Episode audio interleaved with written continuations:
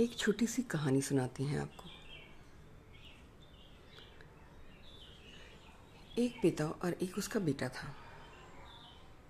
बेटा शहर में नौकरी करता था और पिता गाँव में रहते थे। एक दिन गाँव से किसी का फ़ोन आता है, बेटा जल्दी भाग के आओ। तुम्हारे पापा बहुत सीरियस है।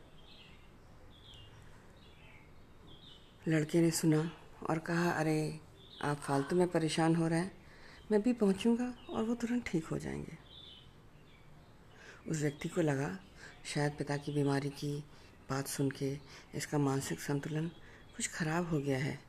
ये गंभीरता को समझ ही नहीं रहा है।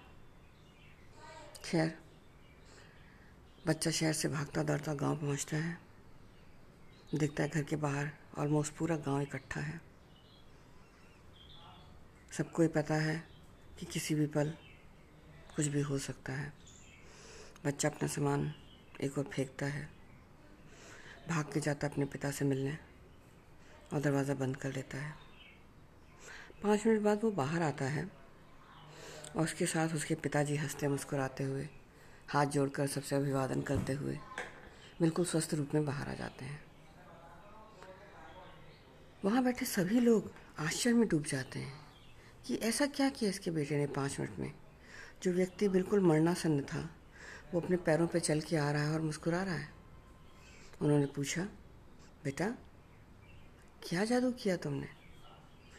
वो बड़ी ज़ोर से हंसा और बोला, आपको एक बात पता नहीं शायद। मेरे पिताजी कविताएँ लिखा करते थे और आजीवन उनकी इच्छा थी कि बहुत सारे लोग उनकी कविताओं को सुने और उसकी प्रशंसा करें। आज जब मैंने इनको मरना सन्ना देखा तो मैंने इनसे कहा ज़िंदगी भर तो आप इस पल का इंतज़ार कर रहे थे कि लोग आएँ और आपकी कविताएँ सुने। पूरा गाँव इकट्ठा बैठा है आपकी कविताएँ सुनने के लिए और आप यहाँ बिस्तर पर लेटे हुए हैं। बस, ये सुनते उनके चेहरे पे चमक आ गई और खुशी की लहर दौड़ पड़ी।